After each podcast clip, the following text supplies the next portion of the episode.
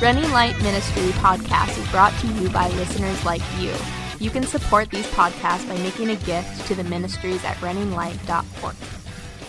Okay, welcome to the Better Pleasure podcast. My name's Bo, I'm Peter.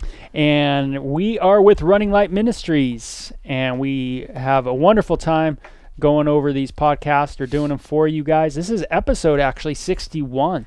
Man, we've been rocking. So this one we are talking about divorce.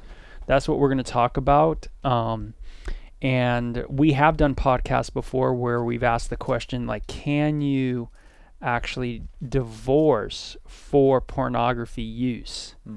Remember we did that podcast a while back? I do. Yeah. Yeah, and that's that's that's kind of always one we want to revisit, you know, because our podcasts talk about sexual issues and uh, how it relates to the Bible, uh, current culture, and stuff like that. And divorce is a big one. So our main passage is in the book of Matthew. So why don't you read it? So Matthew 19, uh, once again, the whole topic of the discussion that we've been going over with Jesus and the Pharisees has been about divorce. They asked him, "Can a man just divorce his wife for any reason?" And Jesus' answer in verse 4 is, "Have you not read that he who made them in the beginning made them male and female, and said, For this reason a man shall leave his father and mother and be joined to his wife, and the two shall become one flesh." So then they are no longer two, but one flesh. Therefore, God joined together, let not man separate.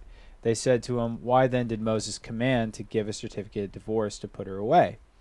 He said, Moses, because the hardness of your hearts permitted you to divorce your wives. But from the beginning it was not so. And I say to you, whoever divorces his wife except for sexual immorality carries, uh, marries another commits adultery. And whoever marries uh, her who is divorced commits adultery. And his disciples said to him, If such is the case with the man and his wife, it is better not to marry. Whoa. okay. You know what's interesting is that we're reading from the book of Matthew. Hmm. And I think the first thing I want to say is that and I was thinking about this last night. It's like if you eh, well like what books of the Bible um mention divorce and what books of the Bible mention remarriage? Hmm. and I was kind of like thinking about it, you know, Yeah. uh, you know, because I was thinking like, what if you only had like in Jesus's day, you just had the Old Testament. So if we just like, and and I know this might be going a different way you want to go, and believe me, you can override me. No, you're Um, good, man. Um, but I was thinking, what if we just had the Old Testament like Jesus? You know, so Jesus is just going off the Old Testament. So if we just had the book of Matthew, right? And and the Old Testament. Okay. Like now let's get into, you know, what probably you want to talk about with Jesus and what he's saying, but because he, just had the Old Testament. Right. So And and that's always an important thing to remember when you're reading the New Testament is because really when you're reading Paul, when you're reading Peter, James, John, all these dudes were doing was they were just taking the teachings of Christ and they were interpreting the Old Testament through them. So they're not writing anything new. Uh, and a lot of people don't get that when they talk about the reliability of the New Testament and stuff like that. When you're reading the letters, they're not writing anything new. that's why There's there's so many quotes. that's right. They're just taking the Old Testament and then they're taking the sayings of Christ and they're putting them together. That's all they're doing. And uh, it, that's what makes it so cool is because they're giving us, if you want to put it this way, they're giving us an inspired understanding of the teachings of Christ in the Old Testament. yeah, that's good. But if all you had was the teachings of Christ in the Old Testament, you could get everything that they say in the New Testament. You wouldn't you wouldn't be missing anything that they're If you saying. in if the you New had the Gospels and the Old. if you just had one gospel and the Old Testament, you could get everything that's written in the New Testament minus the book of Revelation from just that. Uh, which I think is pretty neat and pretty awesome for our faith. You know, like Christianity is nothing new. That's what they say over and over again in the book of Acts when people were accusing them of that. They said, We're not teaching anything new. We're just talking about the Old Testament. We're talking about the same Right. God. This is what believe. Joel says. This is Yeah. what Isaiah says. This is what these guys say. That's right. So when you're going through, when Jesus is talking about it, he's talking to the Pharisees, and he does this over and over again in his communications with them, where they want to always talk about the law. And Jesus's whole point is like, you can't really understand the law until you understand the original intent. Mm. Because you have to understand that the law was given after the fall. And Jesus's whole point is like, okay, look, the law is not a good thing in this sense. You don't give laws to people who are good. You give laws to people who are bad, Mm. right? If I have to go in and let's say, you know, I'm a dad and I have kids, if I have to specifically set up a law in my household that says you can't kill your little sister, right? And I have to make that a law. I have to say, "Son, you can't do that." If I have to expressly say that to my son, that means that there's a possibility that he can do that and i'm trying to set up a boundary for him that doesn't re- that doesn't reveal a goodness in my son that reveals a wickedness in my son that i'm trying to that i'm trying to tame. And that's jesus' whole point. He's like the whole law it wasn't given because mankind was so good. He says the law was given because mankind was so wicked. Because of transgressions. because of transgressions that God had to he had to put a harness on the desires of man lest we go out of control and we use our desires to hurt people which is what we end up doing and so Jesus says don't don't go to the law because the law actually is a reflection of how wicked you are he says go to the original intent and when you go to the original intent of God before the law there was actually no law meaning God never looked at Adam and said Adam you could Thou shalt divorce not Eve, sin. right? Yeah, thou shalt not sin.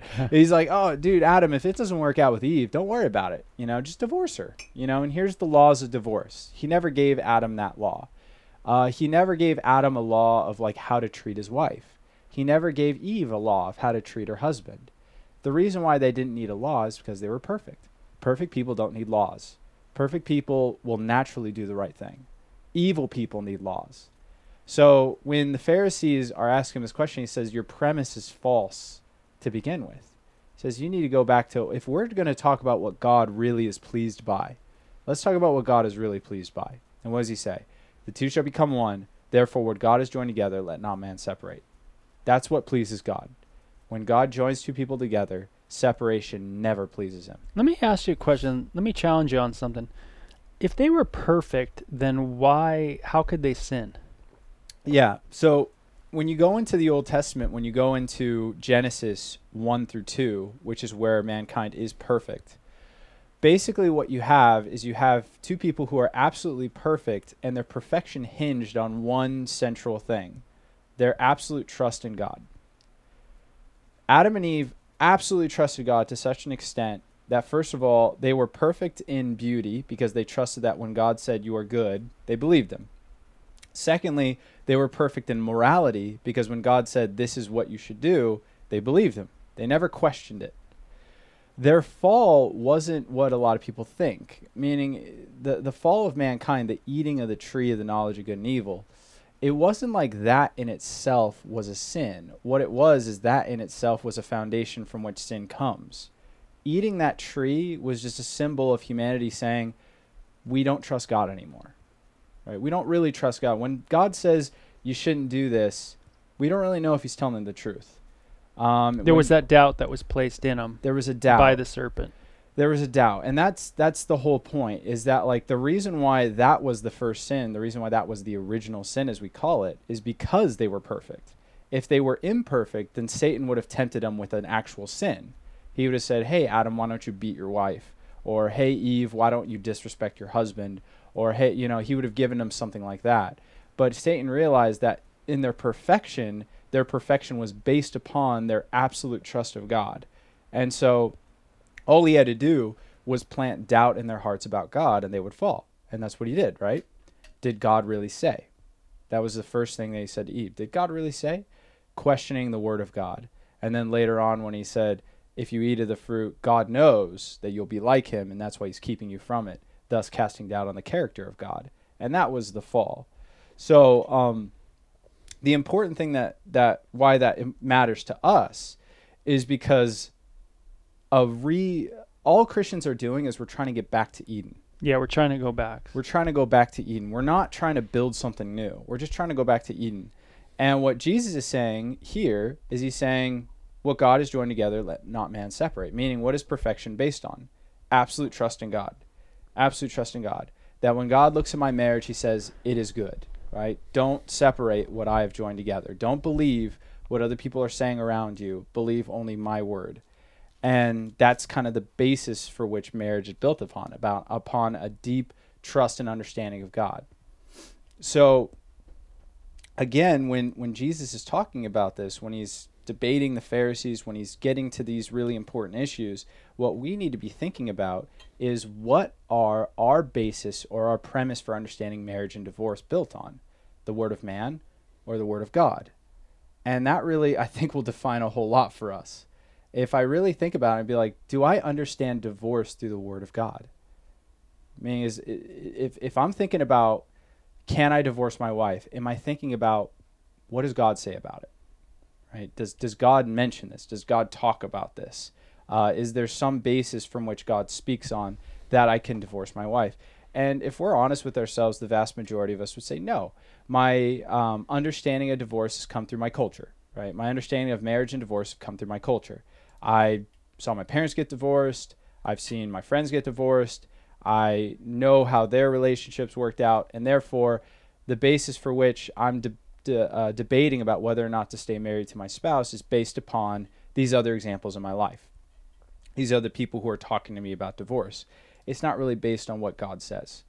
Um, and when you're doing that, you're actually engaging in the same fallacy that the Pharisees are. You're trying to understand commandments of God without God, which will never work. Mm. Say that again. You're trying to. You're trying to understand the commandments of God without God, Mm. which can never work. And uh, you know, it's it's interesting. I, I shared this with Bo last week. There was a uh, woman named Ayn Rand who uh, she wrote a book in the 50s called Atlas Shrugged, very famous philosophical work. And uh, Mike Wallace interviewed her, and he interviewed her on the aspect of love, and he talked to her about like how he's like, I mean, isn't it good that we just love our fellow man unconditionally? And she says, not only is that not good, she says it's actually wicked to say that. And he's like trying to get her. He's like, what What do you mean it's wicked? Like, how could you say that? Like, isn't it good to love your fellow man? And basically, the the point that she gets to, she says, the reason why it's wicked is because it's absolutely impossible to love someone just to love them. She says, all of us cannot do that. None of us, no human being, can selflessly love another just for the sake of them. And the point that she's getting at is something that's really important to for us to understand. Trying to love and to follow the commandments of Jesus without Jesus is not only not good, I would call it evil. I would call it evil because you are trying to do what God only intended us to do with his power and his provision. Um, and it's just it's not going to work. You're not going to be able to do it. Hmm. Being able to stay married to someone and to understand divorce without the foundation of Christ and your relationship with him is not going to work out too well for you. Hmm, that's good stuff. Hey guys, uh, on Facebook, welcome. This is the uh, Better Pleasure podcast with Peter and myself, and we are talking about divorce today. So um, it's kind of a premarital counseling, postmarital counseling on divorce. Um, not not the funnest topic in the world, but uh, we're kind of hitting through Jesus's main uh, talk on divorce in Matthew chapter 19 and um, we're kind of taking it from here and going. Hmm. Um, so so divorce. Um, you know, how do you want to take this? I mean, what you know, should we talk about the first divorce? So when you know, uh, where how do we see divorce in the Bible? Like in the Old Testament, would um, uh, what we're talking about um, is that from the very beginning, divorce was not even in the picture. Divorce is a product of the sinful inclination of mankind. Yeah. And so because of that, I think the first thing we should talk about, I think we should go into the first divorce that's mentioned in the Bible um, by God to his people. But uh, the most important thing about this uh, is to understand that divorce is never pleasing in the sight of God. There is no divorce that is pleasing in the sight of God. Divorce could be allowed in the sight of God, but it's never something that God is going to praise. He's never going to look at it and be like, awesome. because it's not part of his initial uh, uh, creation and saying it's good. That's right. It, just like in the Old Testament, you could look at like, okay, well, God allows a lot of things in the Old Covenant, like in the law, that are not good, but they are allowed because of the wickedness of man. For instance, capital punishment. In the law, it was okay to stone people or to execute them for particular sins.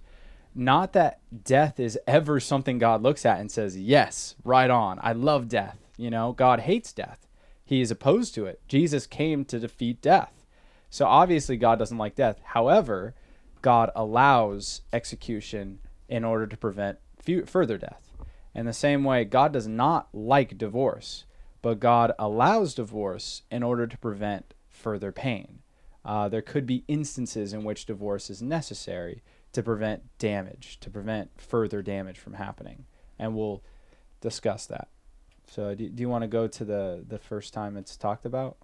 Well, I was thinking about the first time that I think of it being talked about, and I think if when you look at the um, the Hebrew words, it's kind of interesting because the word that is used even in the banishment of Adam and Eve in the garden is the same word for divorce elsewhere in the Old Testament. Hmm. I didn't really know that until I started reading actually our guest from last week, his book. Yeah. Craig.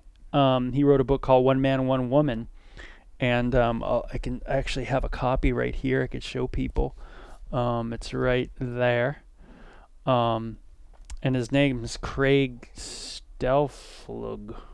And uh, but he actually gets into the Hebrew words and for banishment, Hmm. and which is I thought was pretty cool Yeah. and how it, it's kind of the root words, I guess, are the same words used for divorce. Hmm. You know, so in a sense, God m- removing Adam and Eve from the the the garden, the paradise, Yeah. was in a sense a divorce, a separation, a ba- you know, Yeah. a division. Which makes sense because when you have the people of Israel, they en- enter into a marriage covenant with God. So obviously, at the point that the marriage covenant's given, we're not married to God anymore. Yeah, And in the New Testament, Jesus is the bridegroom to the bride, which is the church. So once again, obviously, the church wasn't married to God before entering into his covenant. So yeah, that that makes sense. yeah, and the root of I think you put it right where the root of all divorce there is a missing of the mark. What we mean by sin, there's something that's missing. We're not. Uh, it's a sin issue. You know, there's something going on that we're we're missing. You know, um, you know. We, I think of, you know, what's kind of crazy is a lot of people don't understand that God in the Old Testament has this relationship with Israel, and just as He had an, is, an a relationship with Adam and Eve, um, that there is a a in a sense a divorce that takes place there too. You know, so so even in the Old Testament, God, you know, you know, people will say, well, God hates divorce, but yet God, in a sense, divorced Israel, Yeah. and um, and so you know, how do you deal with that? Right. So once again, I could say, well, God hates death, but God allows death. So, you know, when you look at God's divorce of his people, you could read about it in several of the Old Testament prophets. A lot of the Old Testament prophets talk about in very deep, intimate ways how God has loved Israel. And we've during our times of talking about marriage, we've been quoting a lot of them. Yeah, And so when you get into the Old Testament prophets, there's moments where God actually says, I'm going to divorce my people. But you never see him say it in a blase kind of like, I'm going to do this and whatever, it's your fault, I'm out. It's always with the deepest amount of regret. There is so many passages in the Old Testament that I can go over that speak of God's incredible pain and sorrow over having to divorce his people. Uh, saying things like in Jeremiah, I will make I will make noises like a wounded donkey for you, you know, which is which is pretty crazy. pretty gnarly. because if you've ever heard a donkey, they're not exactly the quietest of animals, you Mm. know, and when you when you wound one, they definitely make some pretty gnarly noises. So what God's saying is like, yeah, I'm divorcing you, but it's not my first option. It's not something that I want to do. It's not something that I enjoy doing. It's not and it's not by the way ever in God's mind saying I am done with you. Um, even his divorce, we're going to read a couple passages for you guys, but even in his divorce, there is a hope of reconciliation that God always has. So, um, that being said, we'll go over some of the reasons that God gives for divorcing his people. Um, did you want to start? Yeah, well, I was thinking of Jeremiah 3 myself. Yeah. I mean, I was just thinking that um, it says uh, in verse 8, I, I gave faithless Israel her certificate of divorce and sent her away because of her adulteries. Yet I saw that her unfaithful sister Judah had no fear. She also went out and committed adultery because Israel's immorality mattered so little to her. She defiled the land and committed adultery with stone and wood. And despite of all this, her fa- unfaithful sister Judah did not return to me with all of her heart, but only in pretense, declares the Lord. The Lord said to me, Faithless Israel is more righteous than unfaithful Judah. Go proclaim this message toward the north. So we, see there that God actually gives a certificate of divorce to the northern tribes. And um, and then um, later on in verse 14, it actually becomes really clear. Return faithless people, declares the Lord, for I am your husband. Hmm. Wow. So, um, so there's the analogy, just really clear, right?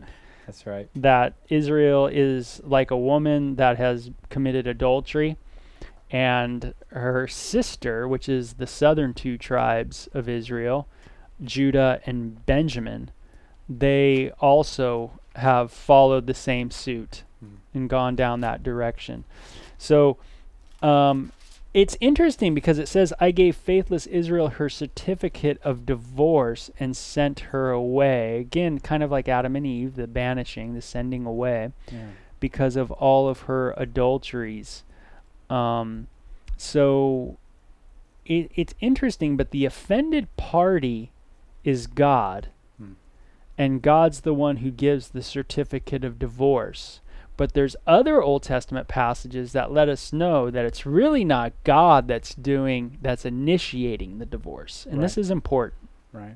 right? Yeah, absolutely. And uh, I, I can't remember the other one. I believe it's 31, chapter 31 of Jeremiah. I'm not positive Um, about it. Yep, you got it. Yeah. So in, in Jeremiah 31, basically what he says, and he, he he's getting at it in Jeremiah 3, but he just really makes it clear that all God is doing when he's giving them a certificate of divorce is he's just affirming what they've already done. Meaning, when you enter into a business contract with someone, if I entered into a business contract with Bo, there's going to be terms of the agreement. And when I violate, if I violate terms of those agreement, I've broken the agreement. That Bo doesn't have to write me something and say you broke the agreement. This is a paper that says you broke the agreement. If I break it, I break it. It's done. It's void. It's null. Marriage works the same way.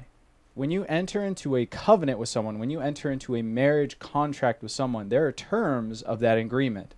And when somebody breaks them physically, it doesn't take a piece of paper to say that you've broken them. They're broken.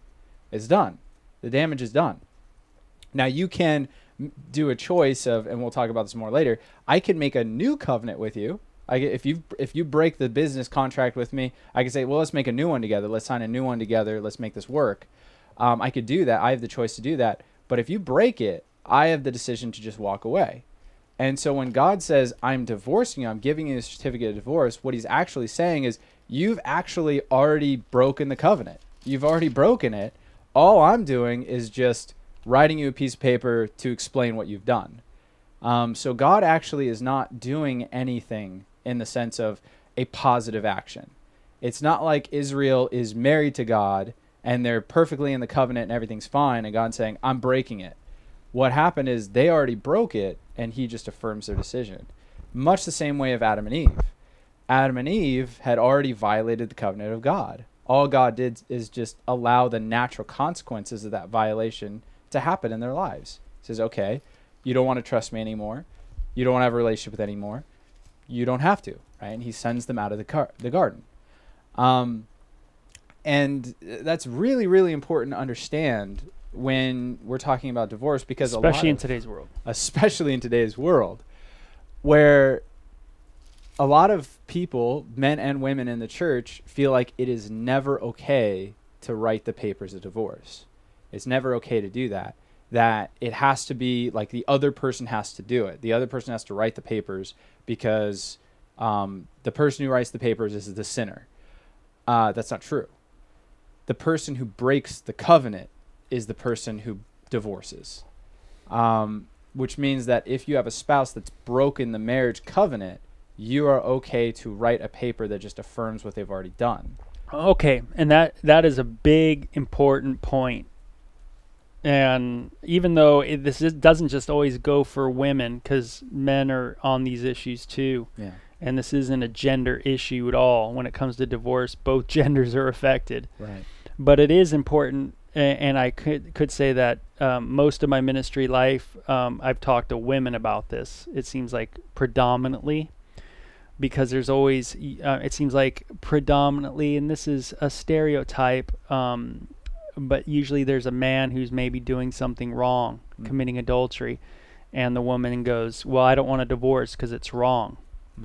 and and it's tough because there's already been a, a breaking of the covenant and and so she feels guilty like you say she doesn't want to go down to the court she doesn't want to go get the paperwork done because that's she thinks she's initiating the divorce wh- where that's not true she's not initiating the divorce what she's doing is just writing a certificate of divorce like in jeremiah 3 Yeah. she's just saying you guys did this you you want to go do your thing and you don't want to be in the marriage well i'm just going to give you your certificate of divorce Right. meaning I'm just gonna, this is going to be the the um, the the legal work for what you're doing. Right. You know, you know that kind of thing. Um, so it's really important for us to understand at this point what is the breaking of the covenant. Mm. Now, sp- spiritually speaking, in the Old Testament, because that's what we're focused on on right now, is that what I see, and you can chime in, is that the allegory is always dealing with adultery Hmm. in some pretty heinous Right. Yeah. sexual Graphic, ways, Yeah. yeah. Graphic. Graphic. graphic language. sexual language. Yeah. Right. Especially in Ezekiel. Yeah. Right. So it's it's leaving God the worship of the true and living God and it's going um, and worshiping other gods. Right. It's setting up wood. Uh, Jeremiah three talked about wood or uh, other other material, meaning they were carving, ha- ha- making merchandise of and creating other gods. Mm. Um, even in the temples, they were um, exchanging the worship of Yahweh with the worship of other gods. Right. They were using uh, names interchangeably. Mm. Um, so there was other deities that had certain names, maybe like Bel Mm. or or or things like that, ancient gods, um, and um, and they would exchange those those terms. Mm. You know, so when we attribute something to uh, another god that only should be attributed to Yahweh, Mm. um, those were seen as an offense to God. Right. So, can you think of other things, or am I missing something? No, I think you nailed them. And one thing I just want to um, just use that to explain. We've already talked about this before, but one of the central reasons of why God has set up marriage is because we're imperfect, and because in order to have a loving relationship with vulnerability and transparency and all the beautiful things that want that we want to have in a romantic relationship with somebody, you got to have security. You have to have security, and that's what that covenant does. Is it builds a foundation of security where the person says, I am entering into a legal contract with you that if I violate, there are legal consequences if I do this. Covenants like that are only as secure as the person who makes them. Meaning, if I make a covenant with someone and I'm a known liar, I'm someone who violates covenants all the time. I don't, my word means nothing, it's garbage. Me making a contract with you will mean nothing, right? with God, the cool thing about it, and this is really important, is Bo said it, these people were doing heinous acts. It's not like this was like weird things where the people of Israel were totally taken off guard and they're like, what? Like, what did we do? And God's like, well, that one time, you know, you thought about uh, money more than me, you know, so divorce, you know, it was, it wasn't like that. It was like the people were actually building other gods. They were worshiping them. They were bringing false deities into the temple of God and they were having orgies in the temple of God. Like they were doing incredibly heinous things before God. It wasn't like tiny little things that God's like, well, you know, in your in your heart you haven't put me first, so divorce. Um, and that's important too because when we're talking about marriage, the reason why we're we're putting this out there as why God has divorced his people and why why should divorce happen, why ought divorce to happen inside of a marriage, what does violate the covenant, is a lot of times when we're unhappy in marriage, we could look for little things and we could say, You violated the covenant, right? You know, you haven't put me first. You haven't treated me the way that God treats me. You haven't done this. You haven't done that. It's like, yeah, you could say that, but that's not a violation of the covenant. You know, God sees it that way, where it's like there has to be a genuine violation of the covenant. There has to be something that's happening you know, physical, real, something that has actual consequences, something like that. Not like, well, you know, you, you looked at me funny or, you know, you, you said this and it really hurt my feelings and you didn't really, you know, you didn't, you never said sorry. You know, that's not a violation of the covenant. Uh, those are things that need to be worked on within the covenant, but they're not things that violate the covenant. Mm. And, and God sees it that way too. Yeah, so it, it brings us to another section of the Bible, uh, and that's the book of Malachi. Mm which is a big one because this is the famous one of God hates divorce. Right. Right. Yeah. Section. Um, but the reason why I bring it up is because it talks about sex in um, our our divorce being um, something of violence. Right. And um, and I kind of uh, the reason why I said sex is because I grew up listening to Jane's Addiction, and Jane's Addiction had a song uh, that talked about sex is violence, and so my brain tends to go there when I think of you know this this passage. I tend to equate it with what I heard in that in some of the music that I grew up listening to. Um, but this is in chapter two. Um, it says, "Have we not all one Father?" In verse ten, did we did not one God create us? And the answer is yes. And it says, Why do we profane the covenant of our fathers by breaking faith with one another? So in the NIV, it says uses this term breaking faith, hmm. which I like. the The King James says um, dealing treacherously with. Right. To deal treacherously, which I, that's kind of hard to. I don't know what exactly that means. yeah, it's a pretty vague statement. yeah, vague. Deal treacherously. It sounds crazy though, but this says breaking faith with one another. So, uh, you know, breaking the covenant, some people would say like, oh, well, breaking the covenant is just divorce or just um, adultery. Right. Um, but when when this term idea of breaking faith comes in, it really brings us to another level of maybe where divorce could be permitted in the Old Testament. Right.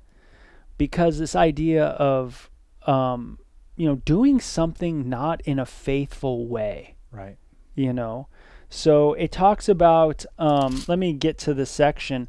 It says, Why are you going to be judged? It says, Why? Why? It is because the Lord, in verse 14, is acting as a witness between you and the wife of your youth. Because you have broken faith with her, though she is your partner, the wife of your marriage covenant. Hmm. Has not the Lord made them one in flesh and spirit? They are his. And why one? Because he was seeking godly offspring. So guard yourself in your spirit and do not break faith with the wife of your youth.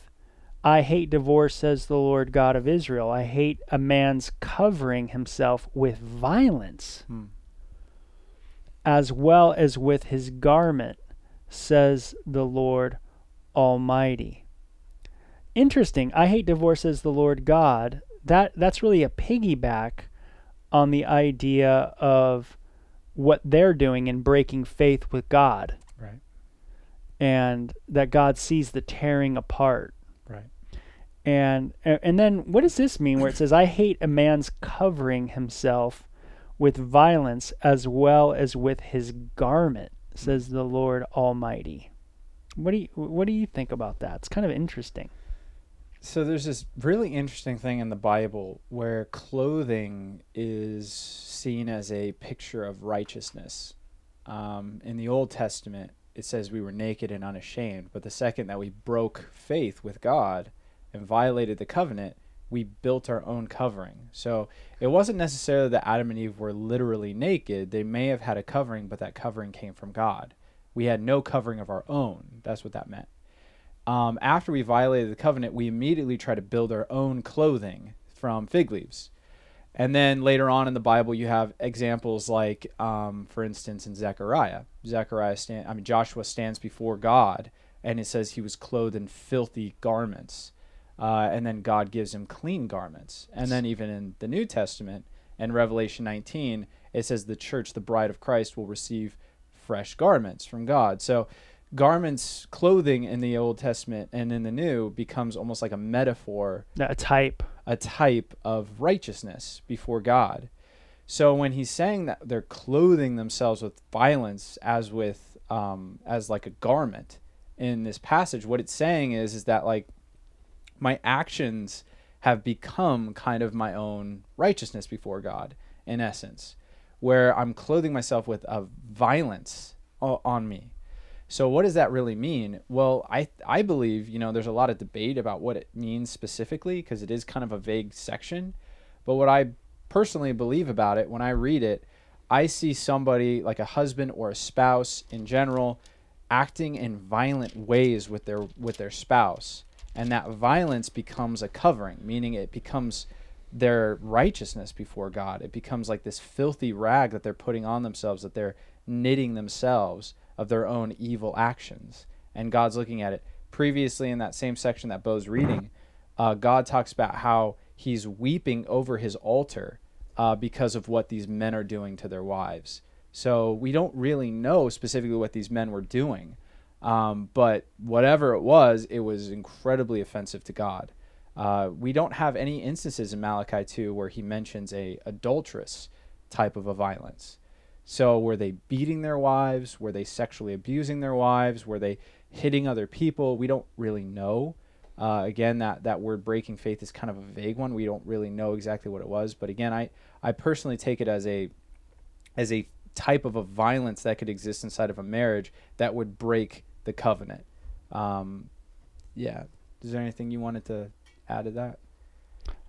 I just I just think it's fascinating because it's like that idea of with violence. I you know it's like you don't really think of divorce in conservative circles in Christianity as a way out of marriage. Right.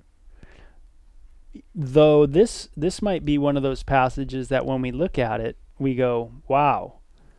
You know, a meaning a breaking faith is taking place when someone is violent within the marriage. Mm. That is a breaking of the vow. Right. And and so God sees like a spiritual tearing away that's happening in that eh, covenant it says between you know the wife of your youth and yourself. Mm you know and and that's huge man. I mean that's big. That the implications of that are just radical. Yeah. because how many marriages have violence in them? Hmm. you know um i'm you know i don't know. I'm going to look up online real quick. Almost 20% of all marriages uh, couples slap shove hit or otherwise assault each other and, and I wonder how much like sexual violence is you know there. Mm. You know how many men have used sexual violence and and I think what we mean is like a lot of a lot of stuff that we view in today's pornography there's a lot of sexual violence in it hmm. you know where there's a lot of just very aggressive behavior where you just don't know when you're watching this if these people are into this mm. or if they're not into it. Right. You know, there's always that 50 shades of gray folk that are just like, dude, we're into this kind of thing and you know, we love it and you know, that kind of thing. But let's face it, when you're when you're on the internet and things are just, you know, you're seeing these videos or these pictures, we have no clue if these actual people doing this and are are, are into this or not it could very well be that they're not into it at all. Right. You know, so we see that there's a lot of sexuality that can be really taken as some some violent action, Right. you know. And a lot of sexual stuff we see in today's porn just doesn't seem that normal in sex, meaning it's just you know, I would never get with my wife and and do these things. I mean, it just seems really uh, aggressive, Right. you know. Right. And so some people would take their even their lust uh, for selfish gratification that they maybe maybe have received from their education in pornography, Mm. and they might bring that into the marriage bed. Right. Could that be an act of violence? Mm. Love, but yeah, I think so. Yeah. and you know so it's it's uh it's really sad when you read stats like that and you realize the reality of the world the reality of what's going on in our culture and the reality of what happens in marriages and it's really important because once again when you're talking about covenants when you're talking about contracts a contract that absolutely cannot be broken would be a contract that could lead to a lot of abuse you know, could you imagine entering? Could any of you people who are business inclined imagine entering into a business contract with someone where there was no way out? The amount of uh, someone could take just unbelievable amounts of advantage of you if you did that. And so God, when he that's what Jesus is saying when he says, "It wasn't so, but because of the hardness of your hearts, I allowed it." And that's what's happening here, where it's like, uh, like Bo said, you know, not a lot of people think of it this way, but could it be that divorce was also allowed as a type of protection for women or men? That they're in a situation where it's like, if I don't divorce you, your violent behavior is going to end up hurting me, hurting my kids, whatever. I need to. Yeah, and that's an important. That's such an important point because again, what you're you're kind of moving the paradigm Right. where if someone's going to the court and getting a, a divorce paper, a lot of times we think that's the divorce. Right. Where what we're seeing biblically is that's not the divorce. Right. So even in Malachi, when it says "I hate divorce," a lot of times people will use that passage and they'll go, "Oh, you know, God hates divorce, so don't divorce." No, that's not what the passage is saying. the passage is saying, "I hate divorce because you've already divorced." Right. You know, Right. um, so it's like you know when you, you God's not saying, you know, I hate divorce, therefore I'm not going to divorce you Right. You know, that's not what this is saying. This is saying I hate divorce of what you're doing to me. Right. And so think of it like a couple where a guy is getting beat down by his wife. His wife is an alcoholic. She's blazing violent. She has been for years. It's gone out of control. Hmm. Where she all she does is knock him, smack him, beat him, hit him all the time. You know, you know, when he says if the man stands up and says I hate divorce, Hmm. what he's what he's acknowledging is the divorce of the wife from the marital covenant. Right. He's not saying I'm not going to go down and get the certificate of divorce and give you the divorce. Hmm. What he's just he's saying I hate divorce meaning I hate what you're doing Yeah. cuz you're divorcing me. That's what you're doing. Right. So in a sense I think we look at Malachi wrong. Right. When people say in the church like hey God hates divorce, I'm not going to go divorce. Hmm. I, I think they're misreading that passage. Right, right. And the unfortunate thing that needs to be talked about, like there's two aspects of this. So there's people who fall into the category who read Malachi 2 and say, God hates divorce, therefore I can never divorce. Even if my husband is beating me, even if he's cheating on me, I gotta stay with him. I have to stay married to him. You know, he's out living with some other girl in another house, but I gotta stay married to him. I gotta be faithful to the covenant. And it's like, well, no, you need to maybe read that in this area of like, he's already divorced you, right? God hates what he did. He already did it, you know? Um, but then the other way that you could fall in this is people look at Matthew 19. They're like, oh, Jesus says that there's a clause, there's a way to get out of marriage. And so these kind of people don't want to stay married. So they're looking for every little thing to say, like, oh my gosh, like I could divorce you. Biblically, I could divorce you no guilt. You know, uh, Malachi two says that you cover your uh, you cover yourself with violence like a garment. I remember that one time two years ago you yelled at me, therefore violence. You know, and uh, the other week you admitted to viewing porn, sexual immorality, adultery. Bam! I could divorce you. No muss, no fuss. Right? There's no reason to stay married. Uh, once again, you're you're totally missing the point because when God is divorcing His people, that is the last thing He wants to do. But what He's saying is, you've already done it, so therefore I will allow you to do this. It wasn't something that He was happy about. It wasn't something He was looking for reasons to do it. He was. It was just like it's happening. You guys have already done it, therefore I will allow it. But I'm not happy about it. Yeah, God's not going. You know, just I mean, think of it this way: God could divorce everybody. you know, and and in you know in that sense of like you know where you know He sees all of our flaws. Mm.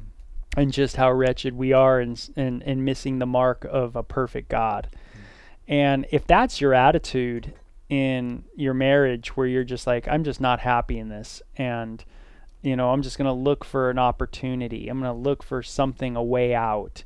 And you're fishing for ways out of this relationship. So you're going to latch a hold of something. Oh, he's watched pornography. Um, he self gratified himself.